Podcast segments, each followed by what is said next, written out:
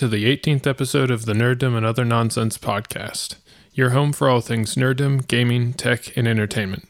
Besides here on YouTube, you can also find us on iTunes and Google Play Music. Also, be sure to follow us on Twitter for the latest updates and info at Nerddom and Other. And today we'll be talking about the games we've played this week and some current news. But the main topic of our discussion is going to be on how video game cheat codes have all but disappeared from games and some of our favorites from the past. I'm Savage, and with me today I have. BCom. And Leo. So, how are you guys doing? Uh, not so great. So, as some sports fans might know, uh, the NBA, uh, the National Basketball Association, for those of you who are really not sports fans, uh, held the draft lottery last night. And what the draft lottery is, is where the teams who played bad enough last year or made trades with other teams who played really badly get to find out where they pick in the draft that comes up in a month or two.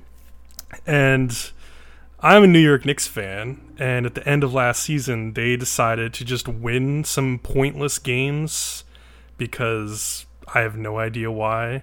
I kind of blame management too because they just didn't sit our starters, uh, and management should know better than that. Like, there's no point to winning games at the end of the season. We were already way out of the playoffs. There's just no point. Uh, and the way the NBA works is like the NBA is so focused on star players that you have to do everything you can can possibly do to get star players on your team because you're never going to beat a team with like LeBron James or Steph Curry without a star player. But instead, the Knicks decided to be stupid and win pointless games, so they were projected to get the seventh pick when they at one point would have been getting the fourth pick. And then in the lottery last night, they didn't even get the seventh pick; they got the eighth pick. so what I'm saying is, I hate the Knicks, and I hate basketball, and I hate my life. How are you doing, Leo? wow. Uh, well, my my week's been better. Uh, I've been watching the Alien trilogy in anticipation of seeing Alien Covenant this week. It's one of my uh, all-time favorite series. Really. That's so awesome because, like I told you just before the podcast, I actually watched Aliens, the second Alien movie in the trilogy, for the first time this week, and it was so good. I, I kind of feel stupid for waiting so so long to watch it. I watched Alien like a million years ago, but never Mhm. watched Aliens. Uh, I think somebody a long time ago told me like, oh, it's like an action movie, and I, I think. I think maybe somebody like told me about Alien 3 or Alien Resurrection and I thought that Aliens 2 was also bad. Sorry, just Aliens, not Aliens 2. Um, so I, that's why it took me so long to watch it. But man, I It's- loved it so much. It's not bad. It's so good. Yeah. What do you think about the how the aliens CGI aliens looked in the new trailers compared to how the old puppets slash animatronics slash all the goopy goo effects and stuff compared? Um, well, yeah. So like James Cameron did that old Aliens movie and like paid so much attention to like the models and like the makeup and everything. Uh, that like when I was watching a commercial of Alien Covenant yesterday, like after I had watched Aliens, I was Mhm. just like, man, it just doesn't feel right. Like the face huggers and the alien like jumping at you, like it looks good enough for like the CGI age, but there is something like visceral about those old like puppets and like costumes that people walked around in. yeah, they It would look so good. they it aged so well. I still think it looks better than the CGI, but it's just just had to bring that up. But oh, the, the last thing about Aliens I want to say is that Halo ripped off so many things straight from Aliens. Like the uh, the assault rifles that they use. Sergeant Johnson is literally a character in Aliens. Like he's got like the scar and everything. Talks like Sergeant Johnson. He's like, "Hey Marines, we gotta go." You know, it's the exact same character. Uh, they the head cams, the head cams that they wear when the in Halo when they meet the Flood, and how they're watching the head cams through like a screen and like Chief is seeing what happened to them.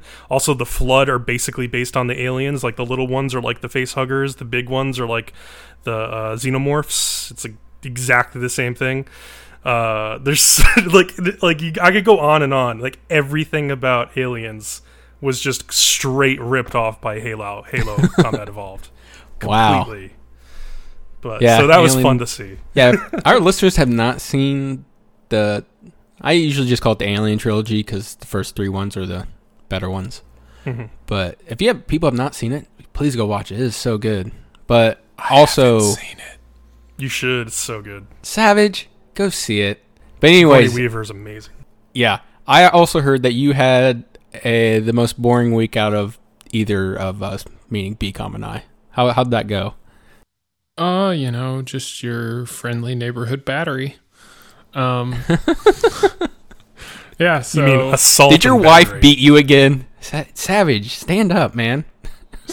no, it wa- it wasn't my wife this time. Um. No. No, all kidding aside. So I was driving home from an interview on Monday, so what, two days ago, and accidentally like cut somebody off. I didn't see him. Cut him off while passing a semi. He honked his horn, flipped me off, you know, typical stuff. No big deal. Apparently it was a lot bigger deal to that guy because he followed me like all the way to my house.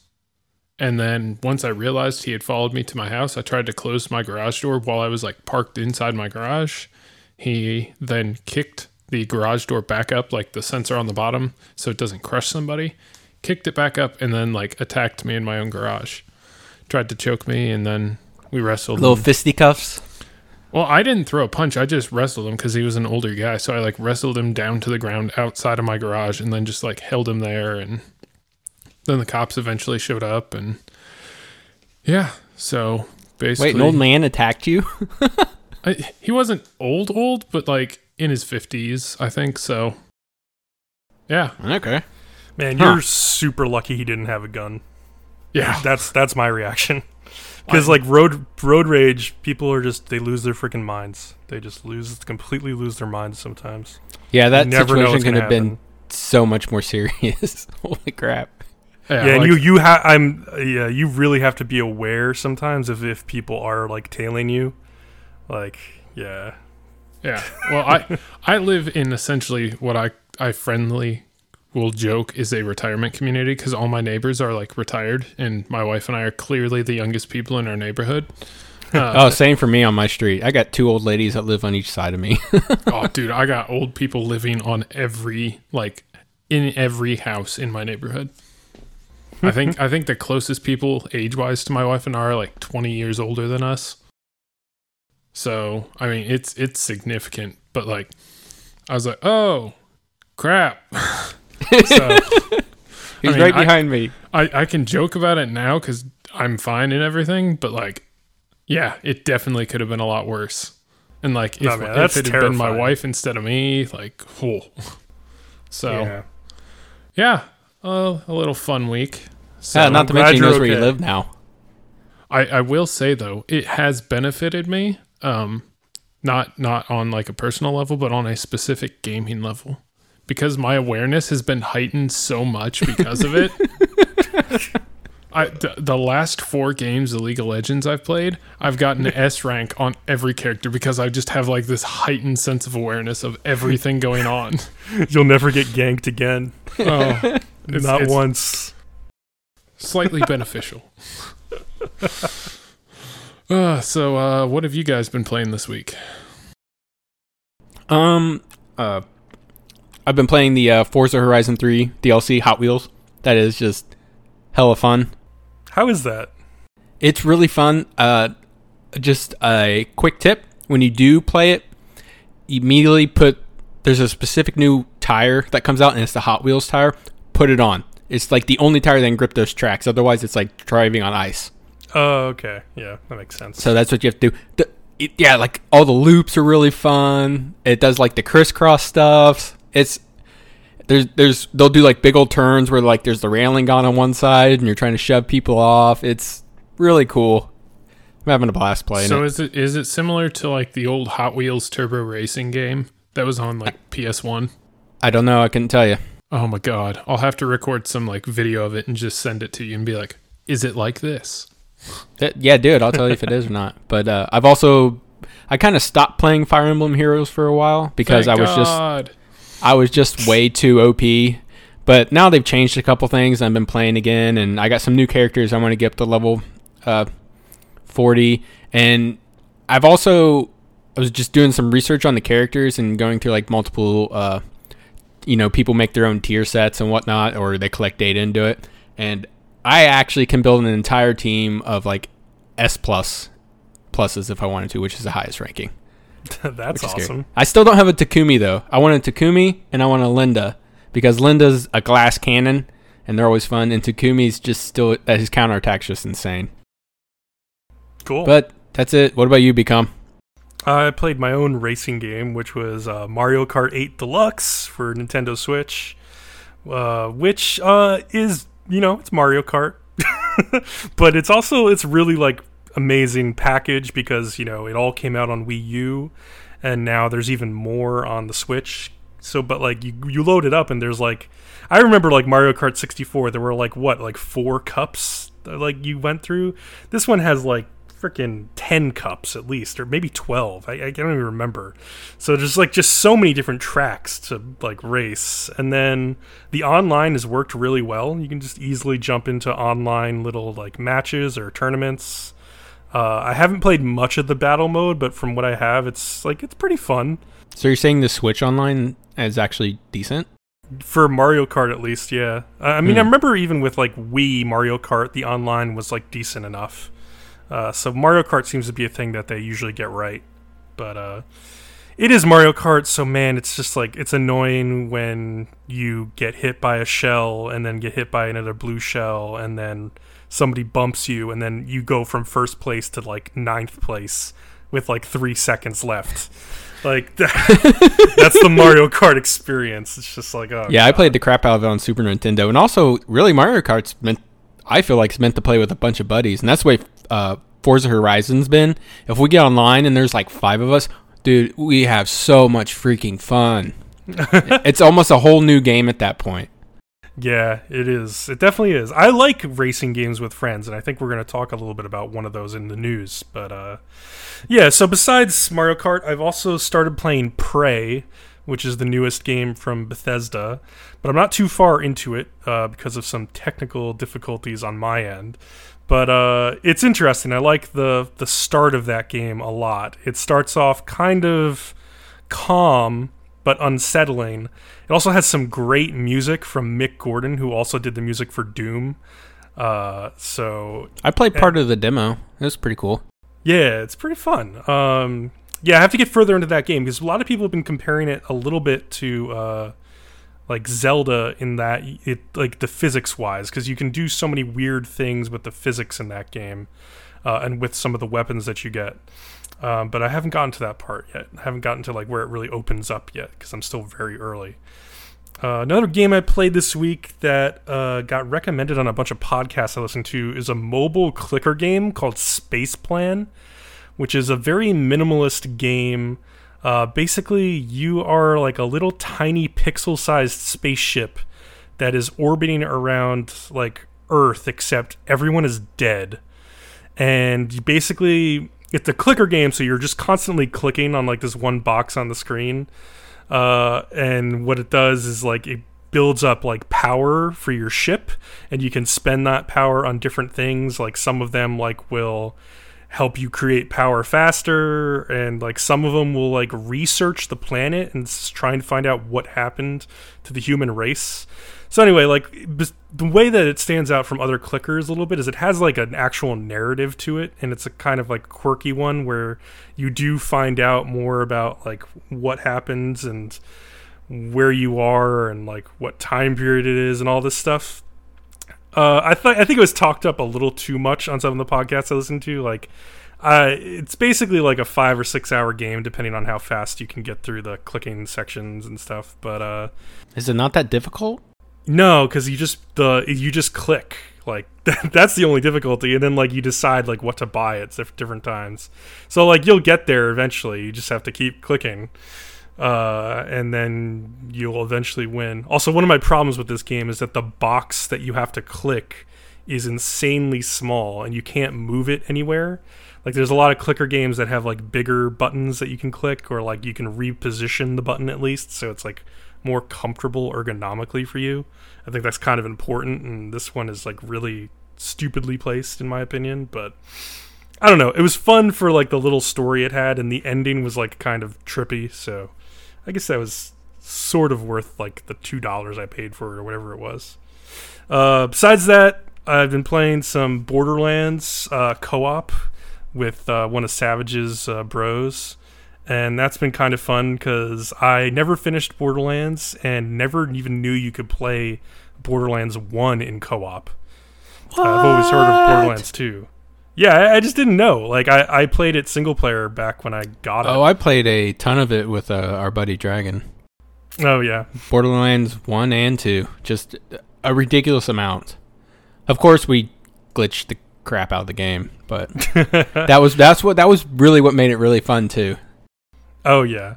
Yeah. Yeah, I like it. Like it's just like a constant like loot like thing. It's a little bit like Destiny except like even faster paced cuz you're just constantly like finishing missions, getting new weapons, like moving on. It's it's fun. Uh, and you know the characters are quirky and weird, but uh pretty still pretty early on in that. I got like 4 hours into that or something. And then Portal 2 co-op uh we played a little bit of as well. Specifically, like the community test chambers where people have uploaded their own maps, which I never played before. And some of the community uploaded maps are just fantastic. Like, there's just like a whole community of people making like genius maps out there, and they were really fun. So, that's me for this week. Anything you played Savage besides uh, League? Uh, nope. I Just- didn't didn't have time really for very much. This Just past Mike, week, I was Mike Tyson's Punch Out in your garage. Yeah. no, it was uh, Mahatma Gandhi's simulator. Um, but All right. no, I um, mean, I you- was I was in Milwaukee for four days, so Oh I- yeah, that's right. that's why we didn't record a podcast last week. It's Cool. because, well, well, we didn't record last Wednesday. I'll throw BCom in front of, and then Leo, you can drive the bus over him. I can drive the bus this time. Yay. Um, we had scheduling conflicts. Let's move on. Leo, why don't you lead us off with the news? All right, so in this extremely crazy case of just showing how dedicated and fun the Destiny community is, uh, Destiny Raiders killed all bosses without using guns or dying. Just, just any game in general, that should sound insane, and believe me, it was. Basically, they just did a really good job. I watched some of the video. I didn't get to watch the whole thing. It's like 50 minutes, but it took them like 60 hours to actually record all of it because they would get so close and then they would accidentally wipe. Oh wow. Yeah, so they would have to, you know, restart back over. They weren't that like they said, they just killed the bosses. So they got to the final bosses and then like if they knew they were going to wipe, they would just trade off uh, team leader real quick so that they always still had the same spot or doing whatever they had to. But basically what they did, they just used their really good job of chaining their supers and I think that it looks like they were definitely running with max discipline, so they had grenades on the fly, just all the time. But did you get to watch any of it, BCom? Uh, no, but I real so I I didn't realize that they were playing like all of the raids all the way through in a row to do this. That's pretty nuts. Uh, what I saw from the video, they were just they just had the saves at the bosses. Oh, okay. No, uh, uh, you were saying it was taking like sixty hours though. It no, yeah, but it took them sixty hours to oh. get it. Yeah, I mean, even just doing the boss fights. Can you imagine attempting that without a gun? No, that would be rough.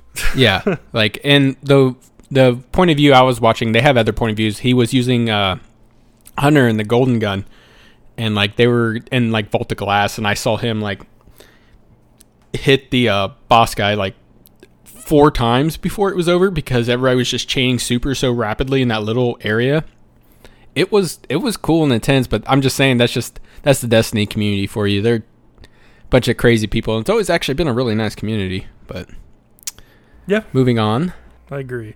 Uh, moving on, we have major news this week. The Wall Street Journal reports that Nintendo is developing a new Legend of Zelda game for smartphones.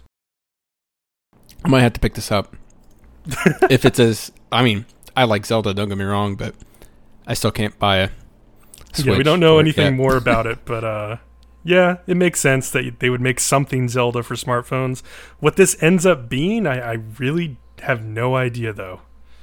Well, Like, it think could be anything, I guess. I think at this point it comes down to the fact that Nintendo's kind of realized that as phones get more and more technologically advanced, uh, the need for like a 3DS or something like that is kind of disappearing. So they have their console and the Switch, which is also similar to a 3DS.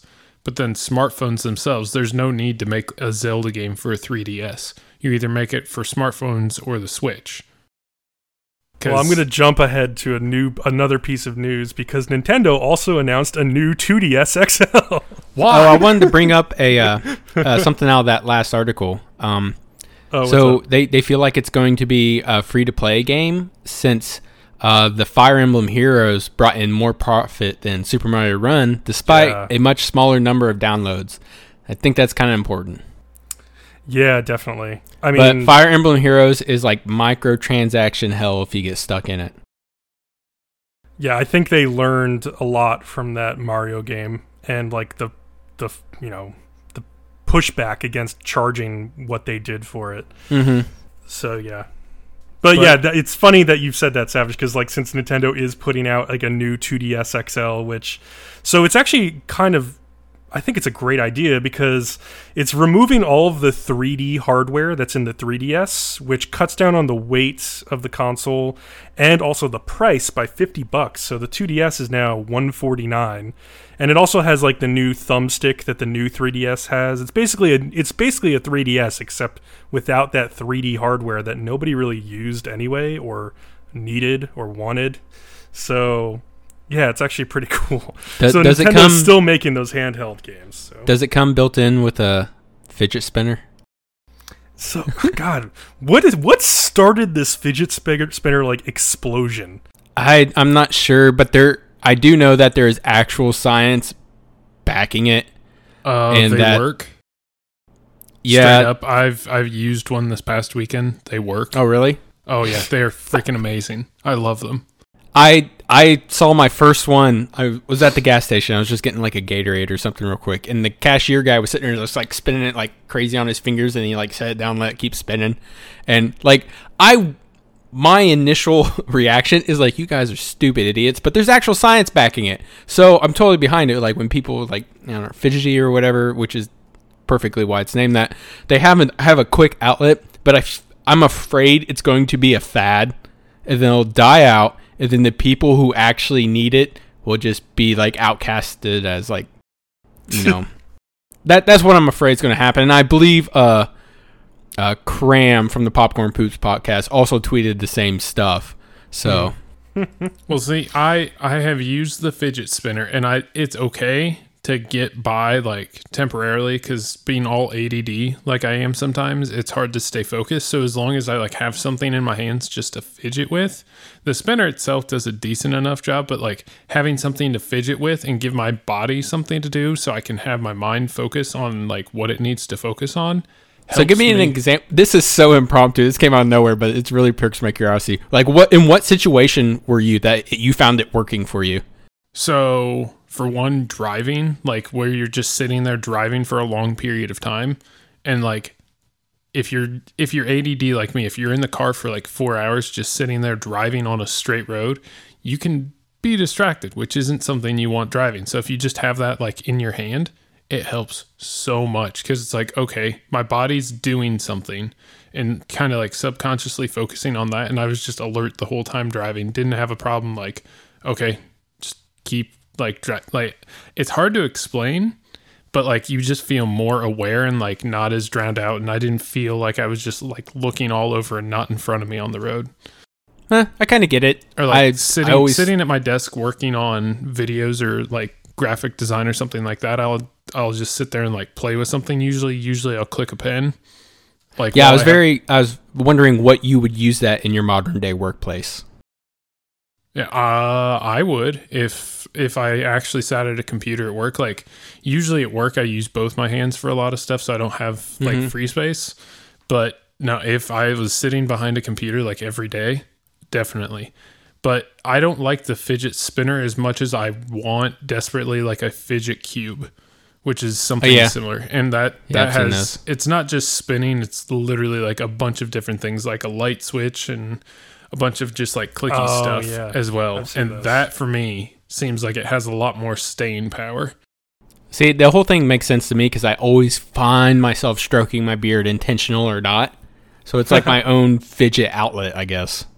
So Yeah. Well, I mean, there's there's so many people, especially like us, where we're like constantly consuming, you know, content or looking stuff up, and especially with gaming, like we're always doing multiple things at once anymore. So having something to just like take that that fidget like thing, because if you're just sitting there, like, what do you do when you're on on your lunch or something? You have a conversation with somebody, but you're also on your phone at the same time. Oh, I I just thought of a perfect example. I could use one, and that would be for some of the shows that BCom's make me watch for the anime podcast. It can be your fidget spinner squeezy. yeah, because if if Gio's in my lap, she gets a nice little kitty massage. But if she's not there, I'm sitting there looking around my room, thinking about how I should rearrange it, and then realize I should be watching the show instead. uh, we want to get back to news, guys. Uh, yeah, sure. So, um, Ubisoft made a bunch of announcements this week leading into E3. Uh, it revealed that it is making The Crew 2 and Far Cry 5, as well as dating some of its other games like uh, South Park, The Fractured But Whole for October, and just a couple other announcements like that. But, uh, I'm a, little, I'm a little bit surprised that they're making the Crew 2. This is the driving game I was talking about where it's like all focused on like having a bunch of friends and like driving across like the United States. Um, and it didn't it wasn't so successful at launch. I did hear that they made it a lot better through patches. But uh, I liked the premise of that just because it reminded me of old games like Cruis'n USA and stuff where like you would just you would drive across the country right? Like it would show you moving across the map like in between levels. But this one was like like okay you actually drive across the country. It's not to scale but you can drive from like new york to la in like an hour or something you know? It's kind of cool um so yeah but it, it never really took off so I'm, I'm interested that they're going to make a second one here and hopefully learn from some of the mistakes of the first one and make like a good decent uh, rival to Forza Horizon, possibly. Hmm, maybe. yeah. Uh, and then yeah, the other big announcement was uh, Far Cry Five, which is basically just titled. It's it's a weird logo where it's like white with blue and red, so people are assuming that means that it's set in the United States. There's a lot of rumors that it's going to be set in Montana specifically, uh, but I don't know if those rumors are true or not. Montana. Yeah, just Montana. I mean, When, when is the last time you've even seen Montana in the news? I'm not sure Montana actually exists. I mean, I haven't been there. Even though it's freaking huge. Wait, it's is this our second biggest state? Next to Alaska, Uh, obviously. no Alaska and Texas, and then uh, after that, though, Oh, is it. Montana? I don't know. No, California, and then I'm not sure. Montana lo- is very big, though. Yeah, just look it on a map. It's one of the. Our, yeah, it's probably. We can easily say in the top five, probably. Yeah. sure. Uh, oh, and then so okay, I'll group this in. The other big thing to come out of Ubisoft, uh, we saw screenshots like last week or the week before. Now I can't remember. Assassin's Creed Origins leaked, uh, and now has been confirmed by Ubisoft in their like um, shareholders call or whatever uh, to be coming out. Um, and so it's heavily rumored to be set in ancient Egypt. Uh, there's a screenshot that leaked of the main protagonist, and he's like sailing a boat in what looks like the Nile River. Uh, and then there's some additional rumors saying that the game's scope might reach beyond Egypt. Uh, you might be able to sail around the entire Mediterranean to places like Greece. Uh, and also, it's rumored that there's two protagonists, a man and a woman, kind of like Assassin's Creed Syndicate. And yeah, you can probably expect to see a lot more of that at E3 uh, in less than a month now. So that's exciting. You guys, Savage, you ready to play the new Assassin's Creed? Nope. I you I- love the old Assassin's Creed. I, I love the old Assassin's Creeds, but I gave up after four. Like the franchise just became too redundant, where it was like, okay, same crap every year. Oh, like Oh, yeah? it, it was fine when it was every other year and it was building on a story like the Ezio trilogy, and that was good. But then at after that, it kind of like three, I was like, ugh, three was not good. Four was not good. Five, I was like, it looks half decent, but it's not worth taking a risk on an Assassin's Creed game again. So I just I quit the franchise. So It's going to be interesting because they did take a year off last year. So this will be their one that they've worked on for 2 years. But I mean, what do you think what would you want to make you come back to Assassin's Creed? Like Um, what could they do to get you back? well, at this point, I don't know the story, like the the running storyline of the people in present day. Oh, they dropped present day completely at one point. I think after 4, they just stopped doing the present day stuff. Didn't Uh, they I- make a movie? They did make a movie, but oh we my don't god, want it's to talk so about bad. that. It's so Okay. bad. I thought it'd come out, but I wasn't sure because I've heard nothing about it. And that It was Probably apparently explains a why. train wreck. Yeah. Oh, it's Um, awful. I, it's rumored that they're going to bring back the present day stuff in this new one, though, I mean, uh, that which is good because I liked that stuff. Yeah, that there needed to be a storyline other than oh, hey, you're an assassin with no purpose because nobody cares about why you're here. Just go kill a bunch of people. That felt so lazy to me. I agree. Yeah. And it, it's like so bringing the present day stuff back where there's actually like a storyline, like an underlying storyline, like you see the storyline in the character in the historical time, but you also have the the storyline of the present day, whether it's just in cutscenes or like playable moments. So I don't know. I don't know if there's really anything Ubisoft can do at this point to get me back onto Assassin's Creed. I, I feel like the franchise itself is kind of tired just because there's been so many games. And it's kind of, I think, to the point with like Halo. How many Halos can you make before people are like, okay, it's just going to be slightly different? The You know? answer Um, is four. Yeah, I was going to say, I think I started falling out about four. What's the latest one? Is that the fifth? yeah, Five, yeah. F- Halo 5 Yeah. Guardians. Which, and I tried playing it, and I did enjoy my little bit of time, but I always wanted to play something else, usually Destiny. But Yeah, I mean, I, I think we're to the point in gaming where companies aren't going to be able to just rely on old IPs anymore. So specifically this year, and this isn't a main topic, and I'm, I'll try to keep it short, but like specifically this year, you see a lot of new IPs doing very well, breaking records, because the new IPs are what people are looking for. It's gamers now are older and they don't want to play the same stuff they played 10 years ago. They want to have a new experience. You know, it's nice to connect with those old characters, but if you do it every two years and just put out the same thing, people don't want that anymore. Like Horizon Zero Dawn, both of you love that game. There's nothing else like it. Yeah, no, it's Well- pretty amazing new IP. yeah, that one. yeah. I mean, you you could make comparisons, but it definitely has its own uniqueness to it. Well, and then So, yeah. Destiny. I mean, we we all just got hooked on Destiny. There was no game like Destiny at the time. Uh, yeah, it's basically the first shooter, and they don't say it's an MMO, but it to me it's a shooter MMO, and I've never played one, and that's that's pretty much what hooked me. And of course, the loot table. You know, always got to get the loot. Yeah, I mean, there's just so many things that haven't been done in gaming before that now that they're being done, people are really latching on to them. Or in the case of Horizon Zero Dawn, with like a really compelling story, people are latching onto that versus, well, we just want the newest and greatest like graphics on the same old multiplayer game that we've played for forever. Or you could say Destiny that had a pretty terrible story. yeah, that's no true. story, and it was all about gameplay. But the gameplay, I felt like they nailed.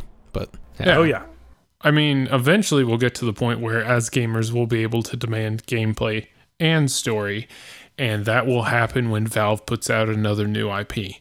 But I want to say, I think I read an article where we're part of the problem of why we don't get very heavy story driven stuff. It's like what we demand is almost never the story. We complain about it, but then that's the end of it. Well, the thing is, uh, statistics show that like 90% of people only play like maybe like the first hour of a game.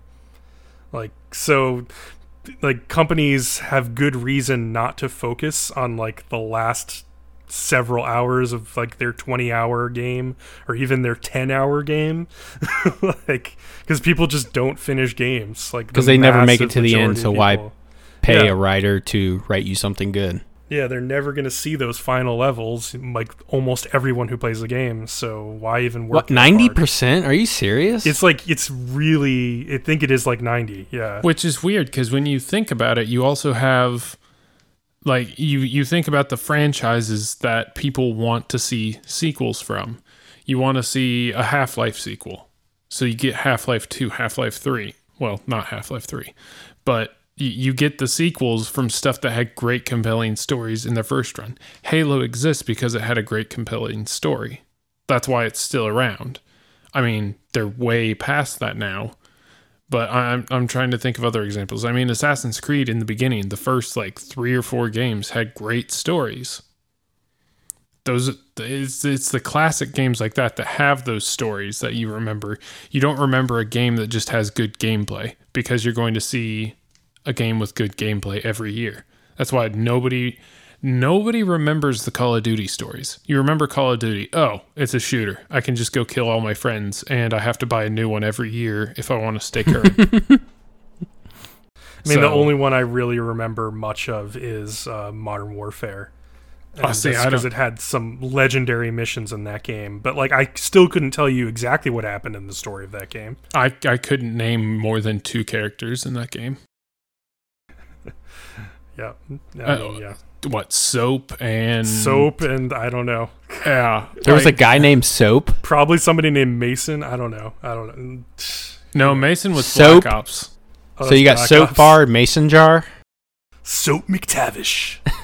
yeah, I, but it's that type of thing. Like the games that have the staying power, like The Last of Us.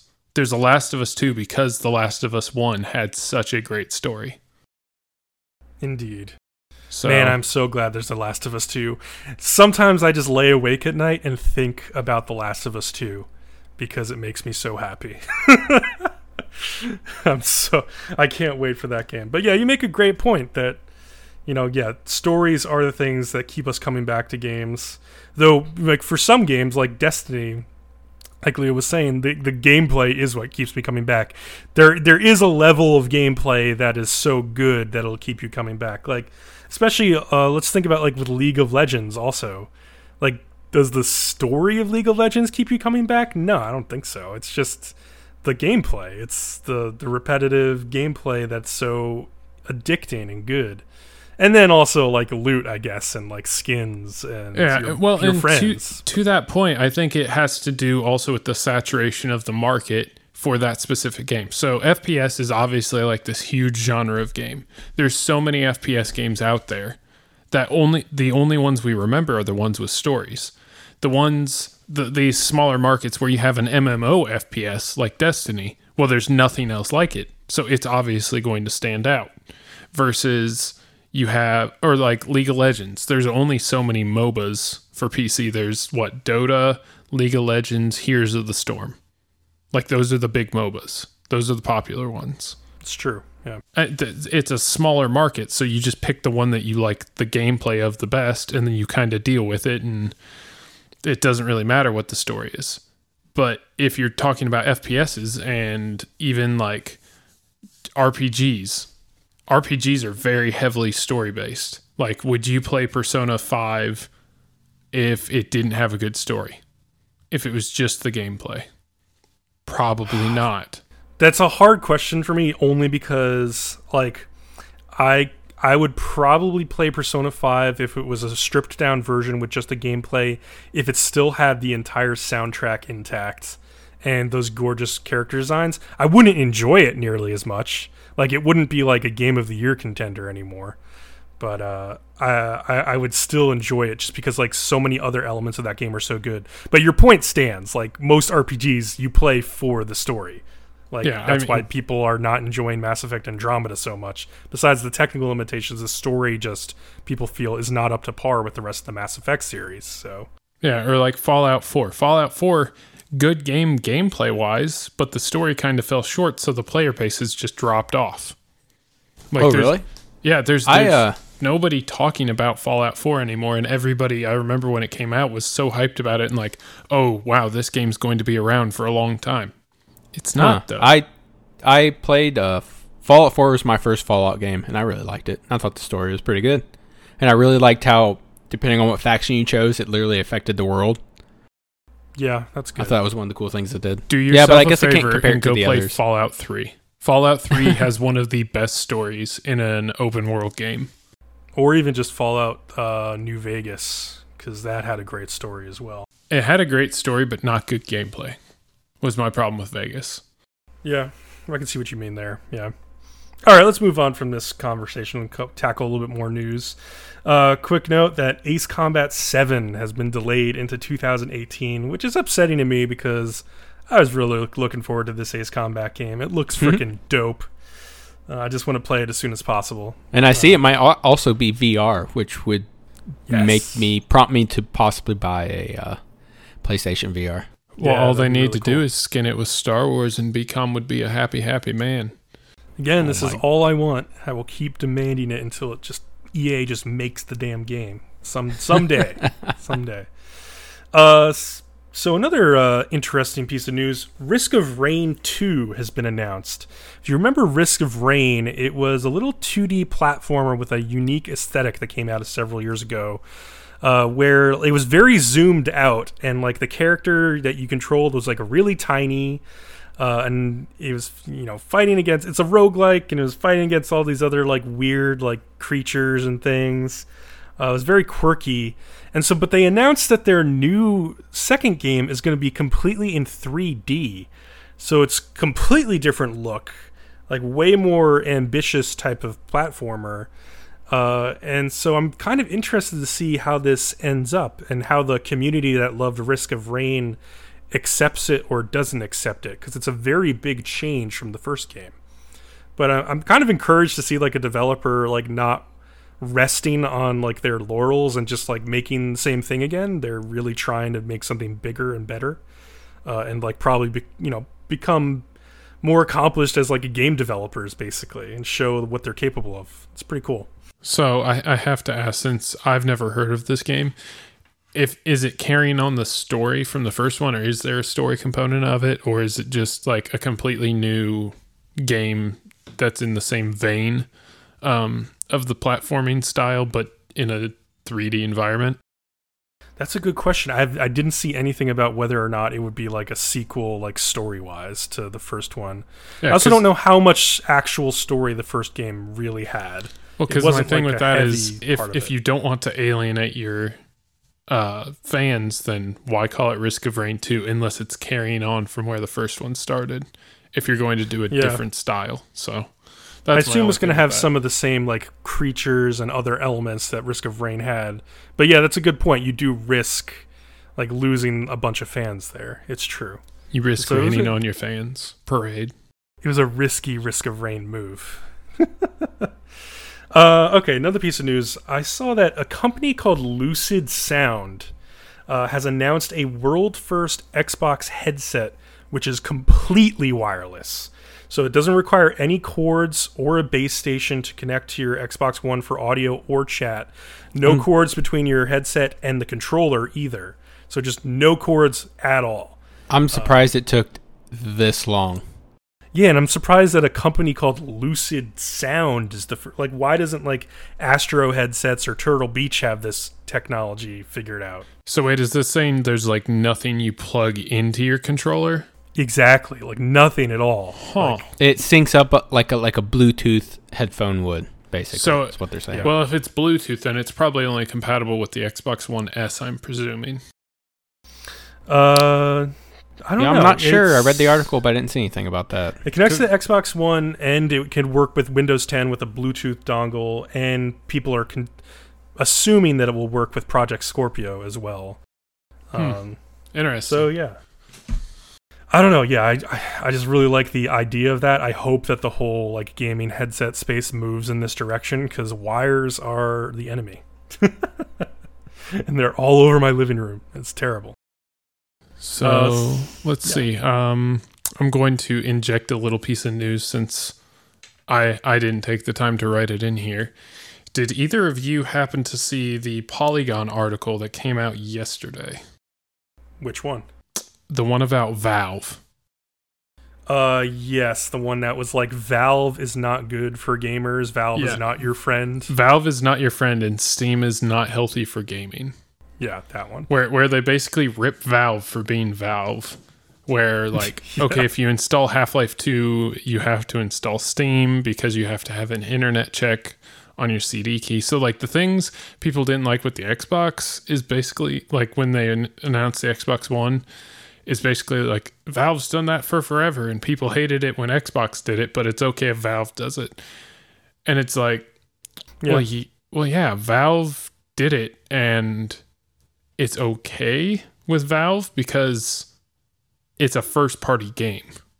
You know, like I wouldn't have a problem if Microsoft did that with like Halo or any of their first party like exclusive titles yeah. that are developed by Microsoft. Like, it's your console, your game. You can put whatever restrictions on it you want. If I have to pay an extra five bucks a month to play it online, you're more than welcome to. You might isolate your fan base, but you're more than welcome to. And then it's like, and then the the article's ridiculous because obviously it's written by Polygon, but uh, it basically goes on and like rips Steam and Valve because like the Steam sales and everything, where people will just hype up a game because a game is good. So a bunch of people buy it and then it automatically jumps to the front page, which then means Valve gets more money because more people buy it. And it's like, Yeah. well, Valve's getting free marketing off their consumer base. Well, yeah, yeah, that's that's, yeah, that's how like, marketing has worked. corporation. That- that's that's how marketing has worked since the dawn of time. Literally, Eve ate the apple. Eve told Adam the apple was good, so Adam ate it. He didn't go to Polygon and look for a goddamn review. Huh? Yeah, it just doesn't. It doesn't make. Th- This article did feel a little bit weird to me. I typically uh, like Polygon as a website, but this was like an opinion article. Even it has a disclaimer at the beginning saying like these do not. Re- this does not represent the views of Polygon.com as like a website. And the, but like throughout this article, there's like weird like like insinuations that like he keeps saying like good guy Valve like as in like this snarky refrain like people call Valve the good guy and they're really this evil corporation. It's just like no, they offered a service that was better than anybody else, including Microsoft, who could have done something like this since they had a complete monopoly over the PC market. Uh, but they couldn't offer a service that worked well, and Steam stepped into that void and did. And yes, now everybody wants to buy their games from Steam because it is an extremely useful and convenient service. And, And above so- all, it's reliable. Yeah, and extremely reliable and like a huge community to dis- like where everybody is and discusses everything like and like offers patches and I mean it's just it doesn't make any sense to me honestly. Like I I was my friend recently got some games from the Humble Bundle sale and he's big on DRM free games and they give you the option to just download the games DRM free. And he was like oh yeah i'm gonna play these games. And like his xbox controller wasn't working with those games because like and he, it works with all of his steam games. He's gaming on a mac which is a little bit weird but gaming on steam on the mac it, it made his xbox controller work no problems. And gaming just you know through like the game's exterior launcher on a mac he had to figure out some other workaround so like yeah there's so many benefits to just gaming with steam and it's just it just makes sense that it is the go-to place Yeah, I mean, I I pretty much just don't trust Polygon in general. Like, I, I understand they're a reliable news source, but I Hmm. I just cannot tolerate Polygon because they're so opinionated on pretty much everything they do. And anytime they try to have an objective game review, it always seems like they bash a game because they aren't a skilled enough player to play the game. i've definitely seen a couple of examples of that over the years in the past that's that's definitely a thing that has happened And it's like if you're not good enough, you can't bash the game because you're not good enough. I mean, you can not like it, and that's fine. Like if something is too complex or so on and so forth for you, that's fine. Do they It do that with like the single player campaign, or do they do that mostly with like multiplayer? Usually single player campaigns where like, oh, I can't beat this game in like a reasonable amount of time and it's just the difficulty is too hard. So they'll like give it an eight out of ten when everybody else is like nine and a half. And it's it's ridiculous. I mean, not that game scores really mean anything to me because I always prefer to do my own review, but it's it's the point. Like, I don't know. When it comes to taking other people's opinions on things, I don't take polygons. Yeah, I typically just pay close enough attention that I only focus on specific reviewers who I know and I know their track record and what kinds of games they like and what kind of gamers they are. And I'll focus on them. Like Arthur Gies who's like one of the like main editors of Polygon. I trust him basically and I know exactly what he likes and what he doesn't like in games so I know when I'm reading one of his reviews sort of what to expect and like if he doesn't like something if that's like important to me or if it's not important to me. And i have like a whole list of reviewers like this so like whenever i look at a new game i go through the reviews written by those people and see what they think. And i think if you're you know, if you've been looking at reviews long enough you'll develop a, a sort of short list of people like that or even if it's like for you like with the like the rooster teeth guys like what they think or you know the easy allies guys or the kind of funny guys or uh, you know like those people who maybe used to be game reviewers are now more like commentators and stuff. Just getting a sense of what they think as well. Yeah, and I, I always think it's important to note when something is a paid review or if somebody's being given something like pre release as like, hey, we want you to play this and we want you to review it. You always have to take that with a grain of salt too. So definitely Oh yeah, of course. All right. So, uh, a little bit more news. Uh, Darksiders 3 has been announced for release in 2018. Uh, the first two games were pretty fun, and the trailer for this one had some pretty badass stuff going on in it. Uh, it looks like a fun game. Had you guys ever played any of the uh, Darksiders games before this? Just the first one. Yeah, me too. Anything else? That's all I've played. I I knew the second one had came out, but I never played it. Yeah, I, I, I've heard it's pretty good. I'm kind of excited for this. I might go back and finish the second game before this one comes out. Uh, and yeah, that trailer looked really cool. And speaking of awesome game trailers, I don't know if Yeah, you guys I, saw uh, this. I uh watched this and I have to ask you, what did you just make me watch? So Pixel Titans is a studio releasing releasing a game called Strafe, and the, the game is out now, I believe.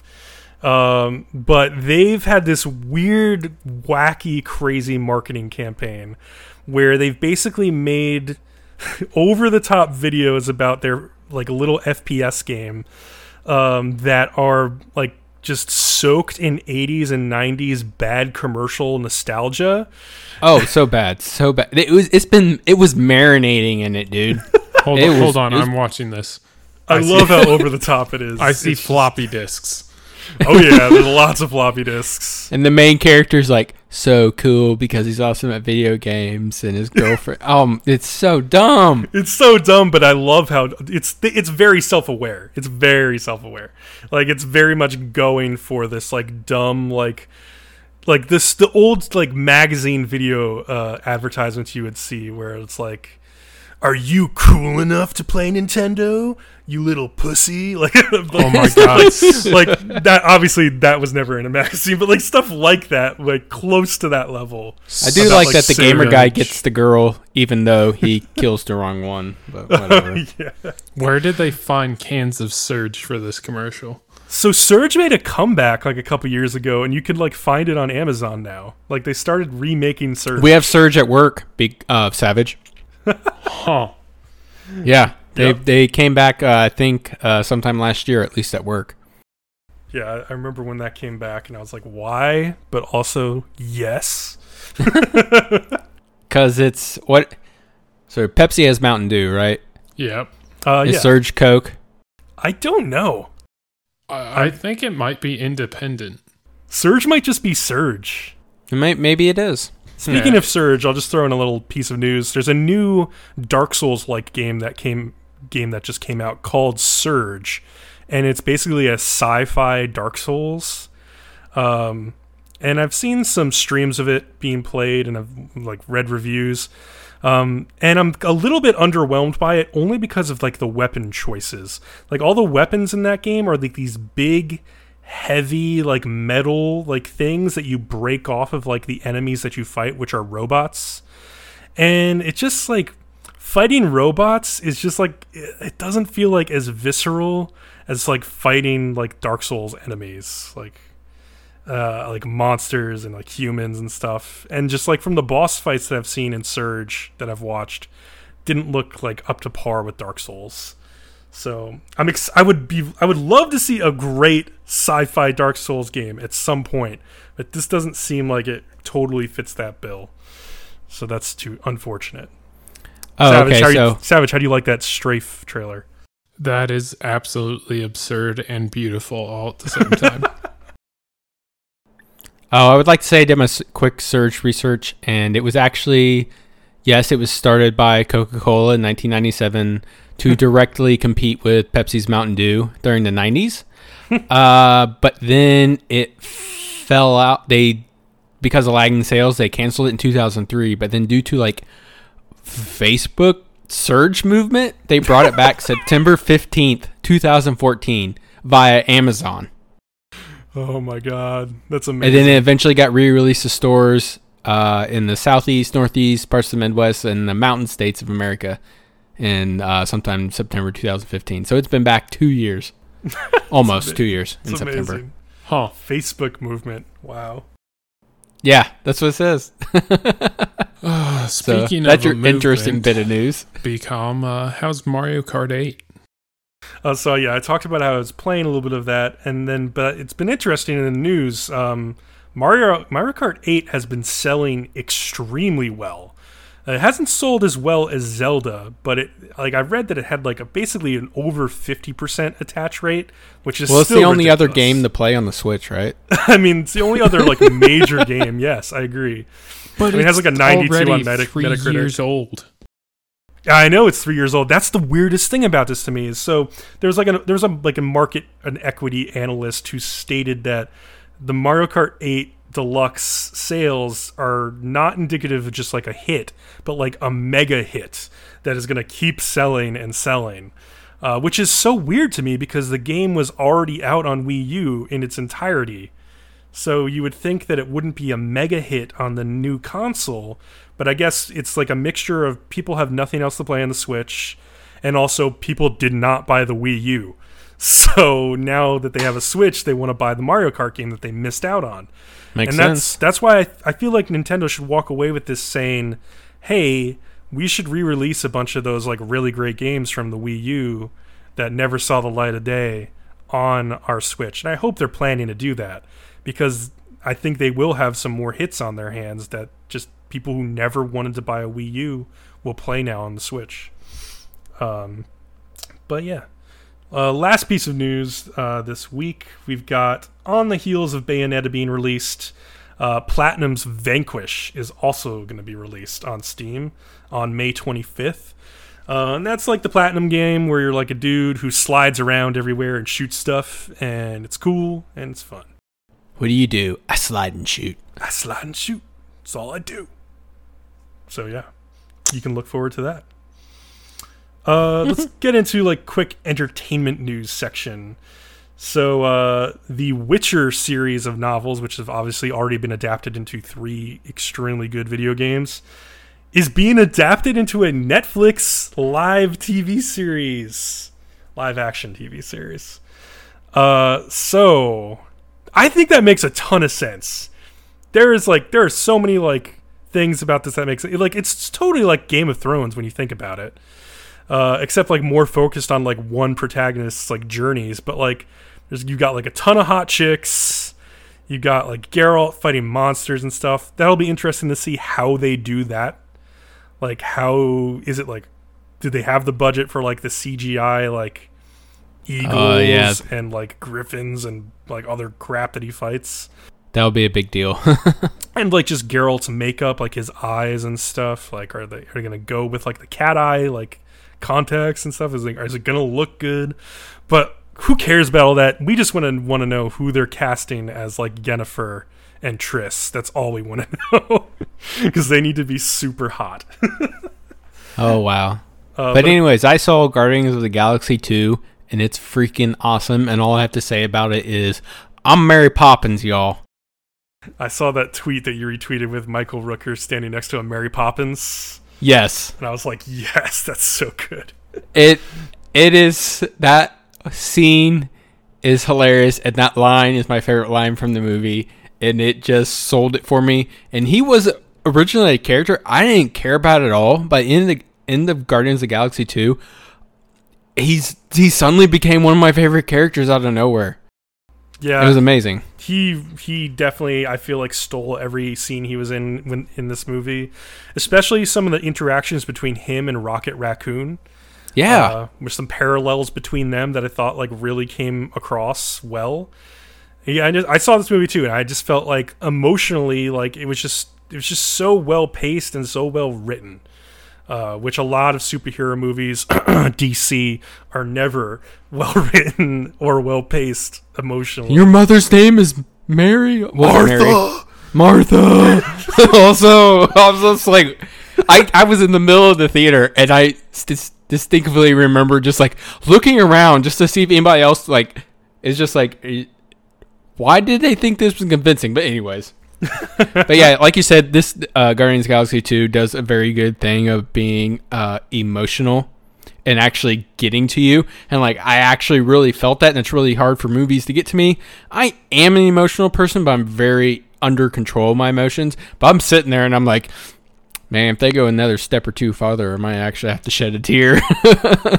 yeah, especially towards the end of that movie. Yeah, yeah, they did a great job with that very mm-hmm. excited for more of Guardians of the Galaxy in the future, hopefully. So, yep. All right, you guys want to talk about the main topic? Yes. Yeah. Okay, I have a question before we start, though. Who wrote this essay? Uh, so that would be oh, BCom because I don't write. So part of this was me, and actually a lot of this uh, discussion about cheat codes is pulled from an article for Vice Vice's Waypoint website. Uh, that was written in December 2016 by David L. Craddock, uh, titled "How Cheat Codes Vanished from Video Games." He, uh, I, am going to like liberally paraphrase from him because um, I thought this history of like cheat codes and how they became such a huge thing, and now how they've like sort of vanished off the face of the earth was really interesting. No, it's it, it is really cool. I enjoyed actually reading what you wrote and then rereading his article or whatever. But I have my own theory. Yeah. I don't think cheat codes actually disappeared. I believe they more or less evolved into what we re- refer to as mods. I definitely think that's part of part of it. Which which is what do mods do? The same thing that cheat codes do. In a they just got a new name and a way of implementing them. Yeah, that's definitely true. Like you can totally change the your game with a mod. And like some some of the oldest cheat codes were just like to change the way your game played, like or just look at like GoldenEye's, like unlockable cheats. Like they changed the game, like they just modded the game. Like they gave you mm-hmm. big head mode or like tiny bond mode. Um, yeah, I just believe they've been renamed. That's how I see it. But yeah, so in the past, uh, video game cheat codes were typically used as like a backdoor for developers of the games, so they could access parts of the game that they were making more easily when they were testing it. So you know, you would enter in a cheat code in level one, and then you could go run through level eight to make sure it's working with like the latest build you're you're putting together. But um, yeah, these codes occasionally got left in towards the end of the development cycle. Either devs figured that they would never be discovered, or they just felt like they didn't have enough time to take them out as they were rushing to complete the game. Uh, and so, like, initially, like, people would stumble across these codes and be like, oh my god, look at this cool thing. Or, um, you know, the developers would later leak that they were there. Uh, and it became an interesting marketing tactic eventually. Um, but yeah, like one of the most famous early cheat codes was the Konami code. And yeah, Craddock's article goes into this, like saying that while converting Konami's arcade shoot 'em up Gradius to the NES in 1986, Oh Uh, yeah, birth year. me too. Uh, programmer uh, Kazuhisa Hashimoto found the game too difficult, and so he programmed a cheat to give himself power ups up, up, down, down, left, right, left, right, BA start at the main menu. Uh, Hashimoto's cheat remained in the final version of the game and got a buzz going among players and magazines that discovered it. Uh, when Konami learned of the code's growing popularity, their programmers baked it into other games, offering different effects, most famously giving you 30 lives in Contra, depending on the game. Uh, so yeah, sometimes cheat codes were used to escape censorship of games, like the Sega Genesis version of Mortal Kombat, which contained the blood code to add back in gore that was missing from that version. I remember a buddy playing that and actually using that code. oh yeah, me too. Yeah, I mean everybody was like, "Oh, dude, I got the gore cheat, man," and I'm like, "Oh, okay." and this was during also when that game was out. This was when like the internet wasn't really. I don't think it was a thing yet. I don't think dial up is really a thing yet.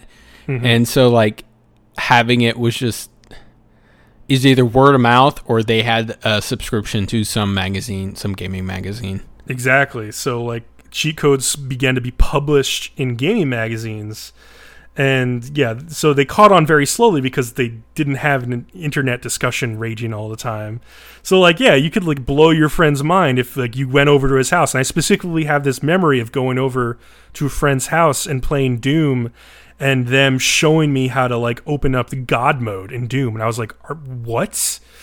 you could you can unlock all guns and invincibility in Doom and then just mess around. That's amazing. So yeah, and so yeah, like one reason that cheat codes were so valuable was because retro console and PC games were often much more difficult than modern games are too.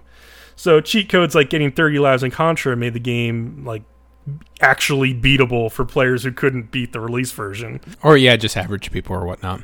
Yeah, exactly. And so yeah, cheat codes made it possible for players to see more of the game that they just couldn't beat without those codes. And so developers started giving the cheat codes to game reviewers as well, with the added stipulation that like just don't publish these codes in your magazine until a few issues after your review issue. And so, you know, magazines like would review the game and they would use like the cheat codes if they needed to to beat the game uh, and find out like all the secrets and stuff. And then a couple issues later, they'd say, "Hey, by the way, we've got this cool new cheat code for Contra or for whatever game." And so, yeah, it's almost it's almost a really nice way to uh, suddenly stir up more interest into a uh, to a game. It's Oh, been yeah. out for a while, and me- not even while, just maybe a couple weeks, and people are like, and they're slowly getting off of it, and they're like, oh, here's this cheat code, and like, oh, I must go play again. So it's it, it's a marketing strategy, really. Definitely, definitely. So, uh, what began to change everything was first there were some cartridge based games that eventually had hardware cheats, like with things like the Game Genie or Game Shark, which were, you know, third party products that you would insert between your system and your cartridge. Uh, and the way that they would basically work is that you would you know, you would turn the system on, you would turn the Game Genie on, and you would enter in like a code or the codes that you wanted to use on the specific game. And then when the game was running, it would substitute certain memory values to the game as necessary. Uh, based on the cheats that you wanted to use, so like it would rewrite the memory of the game as you were playing it, so you like wouldn't take any damage or something. So that would be like invincibility mode or uh, you know other cheats like that. Oh, I didn't know that's how they work. That's pretty. It's interesting. Yeah, it's pretty cool. Like apparently a couple guys who made the Game Genie basically just like backwards like hacked like games until they found out what memory values needed to be changed for certain effects to happen. Uh, yeah, you keep talking about the Game Genie, but I was more familiar with the Game Shark. Yeah, me too. I never had a Game Genie. I had a Game Shark. Um, actually, my friend had a Game Shark. I never had one uh, for N64 and stuff. And yeah, I mean, it was just so much fun to use that. Um, but yeah, when the CD-ROM era hit, these cartridge-based cheat systems largely became obsolete because you couldn't do it. Um, so, and then eventually, uh, the internet just killed everything because with the advent of internet gaming sites and forums and ch- just like online cheat websites. Cheats began to be posted online before they ever reached a magazine. Uh, so, and yeah, the types of cheats that people were interested in shifted from ones like God mode or infinite items to cheats like those in GoldenEye, like we were talking about, where you'd have cosmetic effects or, you know, things that made like tiny changes to the difficulty of the game. Uh, and then I think the real death knell for cheat codes was achievements, uh, because people started this with the like Xbox achievements and PSN trophies, the rage over that. People became very prideful about achievements, and like you would prove how good of a gamer were you were by like your achievement score or your trophies instead of like oh I can like unlock God mode and that makes me cool. It's like no, I actually worked hard for this achievement, and that's what makes me a good gamer. So, of course, people didn't want people cheating their way to get those achievements, so cheat codes became like very much looked down upon in Yeah, favor and of like- the like I get said- good mantra. Yeah, and like I said earlier, I I don't think cheat codes have gone away. They they were not they were not killed. They are still alive. They're just been renamed. And even when you do use a uh, mod, it's it will not affect your gamer score or your achievements, like you just said. Yeah. So you can still use them, but they won't affect your uh, achievements. So, like uh, like I said, they're still here. They're just called something different. Basically, yeah. They didn't actually die off. It actually looked like for a bit, like you said, when they went to uh, CDs, uh, it did look like they probably dropped off. But then I think that was probably their down point, and then now they come back. It's like you can because uh, I know Microsoft's doing a pretty good job about uh, now you can do mods with like Skyrim and Fallout 4 and just have do crazy things, and you don't earn any of those achievements if you do if you are using a mod. They know obviously, but That makes sense. Yeah. Yeah, so in that in that sense like, you know, quote unquote cheating and achievements can live in the same space. Yeah. But uh yeah, I mean it would be if you had like invincibility cheats on and you were beating Dark Souls, everybody would be like, oh, "Who cares?"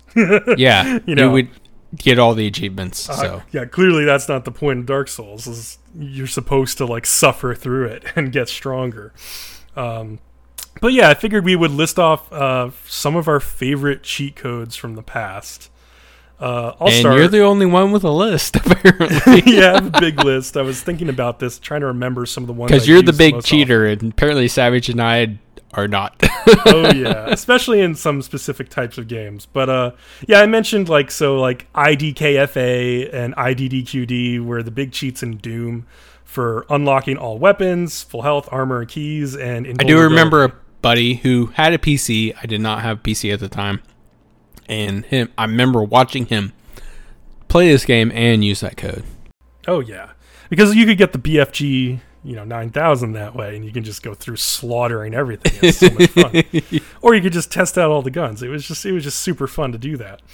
Uh, it was kind of it's like you can think of it as like a new game plus where you just keep all your weapons or something. Even it's kind of like that. Um, uh, also, Age of Empires 2 had some really fun cheats. Uh, like if you wanted to get like food, gold, rock, or stone, you could type in cheesesteak jimmies, Robin Hood, rock on, or lumberjack.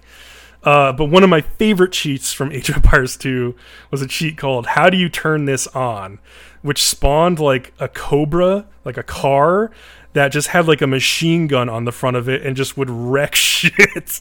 it was so What, like- good. The Mustang Cobra. Yeah, like a Cobra Mustang with a machine gun that would just fire at like these medieval troops that you were battling, like with like you know who had like horses and like bows and arrows, and you had like a machine gun, and you could spawn like a huge army of these cars, and they made the stupidest like sound effects. It was so good. Uh, so you're bringing a machine gun to a medieval fight. I wonder who's going to win. exactly. It was just fun to see that play out sometimes when you got a little frustrated with the game. Uh, and then some of the sim games like Sim City, uh, 2000. Uh, I remember typing in like "I'm a cheat" to get five hundred thousand dollars, and you know typing that in over and over. The the game, the original Sims had Rosebud that you would type in for like a thousand simoleon dollars or whatever. Uh, and then the thing with Sims is like you could add like a semicolon and an exclamation point after any cheat to like have it repeat and iterate on itself. So you could just like enter that in a bunch of times and get like 50,000 simoleons, whatever. Um, another like really useful cheat was for Guitar Hero, where you could just unlock all the songs in the game by pressing like the yellow, orange, blue, blue, orange, yellow, uh, yellow again. I think at the main menu, and that wow, was nice I've, if you were having people over to like for like a party or something, which would be really good. I played that and I never even knew there was a code for that. Yeah, it's that that's a really nice one to know to just unlock everything for the well, original guitar. Are there any more for the uh, other Guitar Heroes? Because they're like what at eighteen now, I think. uh, I don't know if they kept that code in with the later versions of it, or they were more caring about like people like paying money to download songs or stuff. I don't know. Hmm. It's a good question.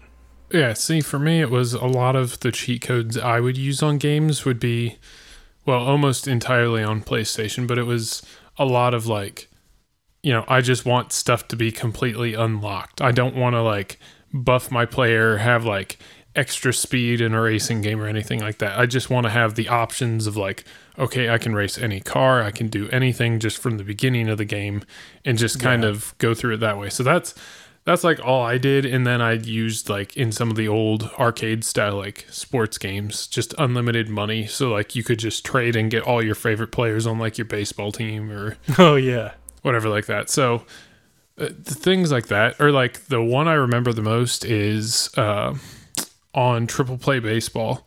If you do like, I think I've mentioned this before, like left right left right, just repeatedly till it like makes a sound it mm-hmm. unlocks mm-hmm. just this ridiculous team and you like get a pitcher that throws 152 miles an hour And...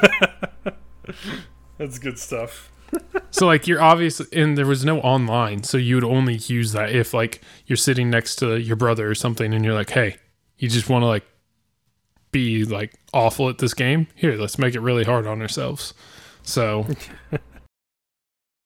yeah no that's fun yeah, I'm trying to think of any other cheat codes I use. Leo, did you did you really never use cheat codes growing uh, up? I have no memory of using cheat codes. Uh, maybe maybe Goldeneye. I remember knowing about uh, the big head mode, but that that was it. Uh, did StarCraft have cheat codes? It definitely did. Yes. Uh, hold on. I played a lot of that, but I don't I don't remember using it. It just I I've just never cared for cheat codes. And even now, when I do mods, like I try one out. I don't think I've played any of them for more than like 10 minutes. Yeah, StarCraft had the cheat code like show me the money, which gave you 10,000 minerals and gas. Uh, I may have done it for like fun. Did you go to cheatcc.com? Like at the time, Game I couldn't even play online, so I was just playing AI. I used to use CheatCC. Yeah, CheatCC and I was, was just, I think, the prime website. So yeah, and I was just using it for like just to goof around, but beyond that, I don't remember using G codes. I I don't know. I get really discouraged when I play a game, and then suddenly it's easy. Uh, one of the StarCraft cheat codes is really funny because it's called "There is no cow level," uh, and it gives you an instant win in any match, and it's a reference to Diablo, where, I was gonna say, aren't you talking about Diablo? But yeah, yeah, exactly. there was that meme that there was like this secret cow level in Diablo, and Blizzard was all sneaky about it. And then when they released StarCraft, they had this cheat code in it that was there is no cow level. So that was their way of telling the fans like, okay, you can stop looking for the damn cow level now.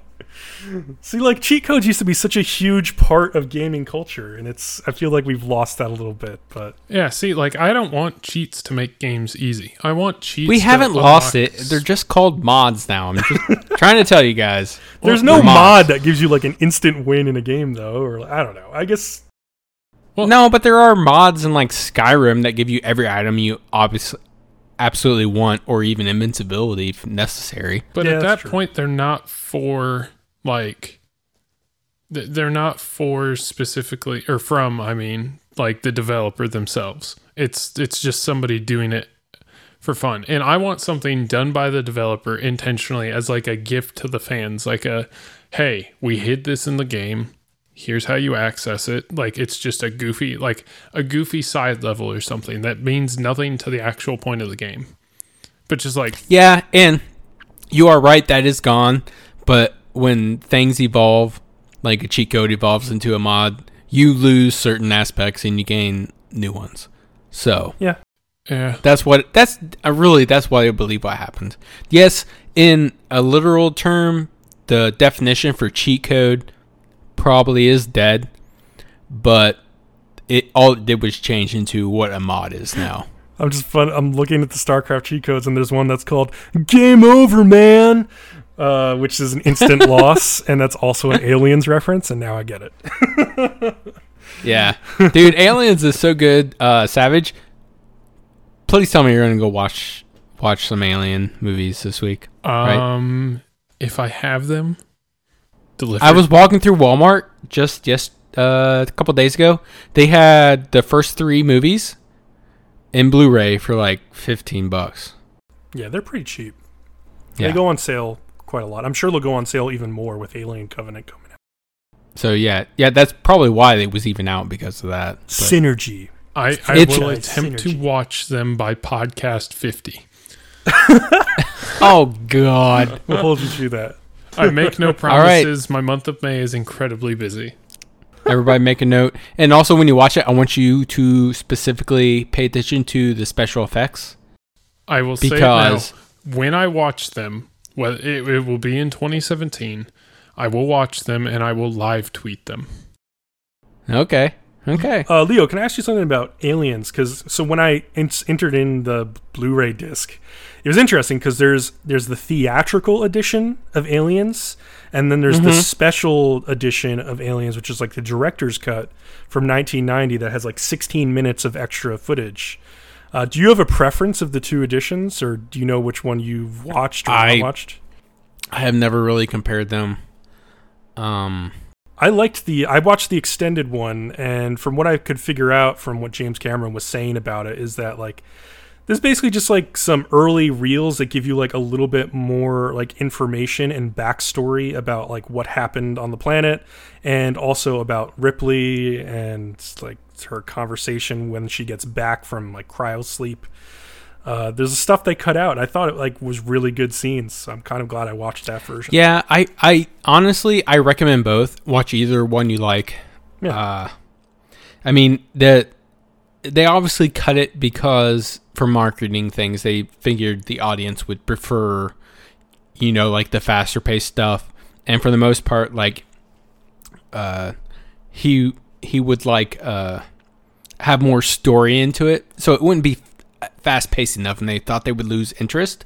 But if you're one of those people who do really like a big backstory, and uh, so I guess that would be more your way. yeah. That's really, I mean, and I think that goes for just most i- any uh, movie that does that for the most part. Can I spoil the end of Aliens slightly to tell a story? I'll, I'll take off my Uh, headphones. Yeah. This is yeah. Uh, Savage is gonna step away for a minute. Oh, just yeah. pay attention to Yeah, the chat. People who don't want to listen, stop. So you know, okay, so everybody knows, like, even if you haven't seen Aliens, you probably know that like there's this climactic scene where Ripley is in like the power loader unit and fights an alien. I was like, so I was like five minutes before the end of this movie, and I was like, man, that scene never happened, and like they got away. Like they they're flying into orbit. They got away. I can't believe they got away. And there's no power loader scene. Like when did the scene happen? And of course, the alien queen was like stuck onto the side of the ship, and it surprised the shit out of me. I like it totally got me. I was like, "What's going on? Where's this power loader scene?" And I was like, "Oh, okay, it's not over, Dude, it's just like Alien. yeah, it is. She escapes in her ship, Mm-hmm. and she's like working at like a table or something. And then suddenly the alien is actually part of the wall and it moves Oh. and scares the shit out of her before she shoves out of the airlock. Yeah, it's a total repeat. It's so, it is a repeat, but it's so damn good. But both of them blindside you, which is just a sign of amazing writing. Yeah. So that's that's it for spoilers. But yeah, and I just want to say like the uh, the whole ensemble cast in Aliens is so goddamn good. Like, oh my god, it's so good. I love everybody in that cast. Oh, Sigourney Weaver is just a. It, she's an amazing. Oh, so is actress. Bill Just- Paxton and like the guy Bishop who played the uh the android and Michael Biehn. Oh, John, John. He just died too. I can't remember his name. Yeah. Oh, he, and he was in. Uh, he just played one of the doctors in Doctor Who. Also, darn it. Hmm. I'm, man. And uh oh man. Just I love the the girl who's like one of the grunts too, who just like has always got like the heavy machine gun. She survives longer than most of the others and she's fantastic. Oh man. Good movie. John Barrowman. Oh, okay. Yeah, I've heard his No, is that him? Yeah, John Barrowman. Uh, yeah, he was also a doctor in Doctor Who, which is kind of a big deal, and then he was also in the Aliens. uh, let me double check. Film. Wait, Lance TV. Henriksen is the guy who played uh Bishop. Oh, was it? Yeah, yeah, yeah. Who is this? Okay. Oh, Oh, also Paul was Reiser, man. I I think about Paul Reiser from the show like Mad About You, which I watched growing up, and him in this movie is so different from that. It was really interesting to see him as like sort of like a low key villain in this movie. Oh, John Hurt is the uh, guy in the show. Dang it. Oh, okay. I think. Oh, yeah, that's who you're thinking of. Yeah. Yeah. Sorry, I got that wrong. Anyway, yeah, the guy Al Matthews who plays Sergeant Apone, he is straight up Sergeant Johnson from Halo, just in every way. You could just look at his picture from Aliens, just Google Sergeant Apone Aliens, Sergeant Johnson right there. So, anyway, anything else for this week? I Uh, that's all I think so. got. Well, I guess that wraps it up for this week. Um, please subscribe to us on YouTube and follow us on Twitter for podcast updates. Subscribe to us on iTunes and Google Play now as well, and leave us a five star review if you like what you've heard. Thanks, and see you guys next week. Peace. Later.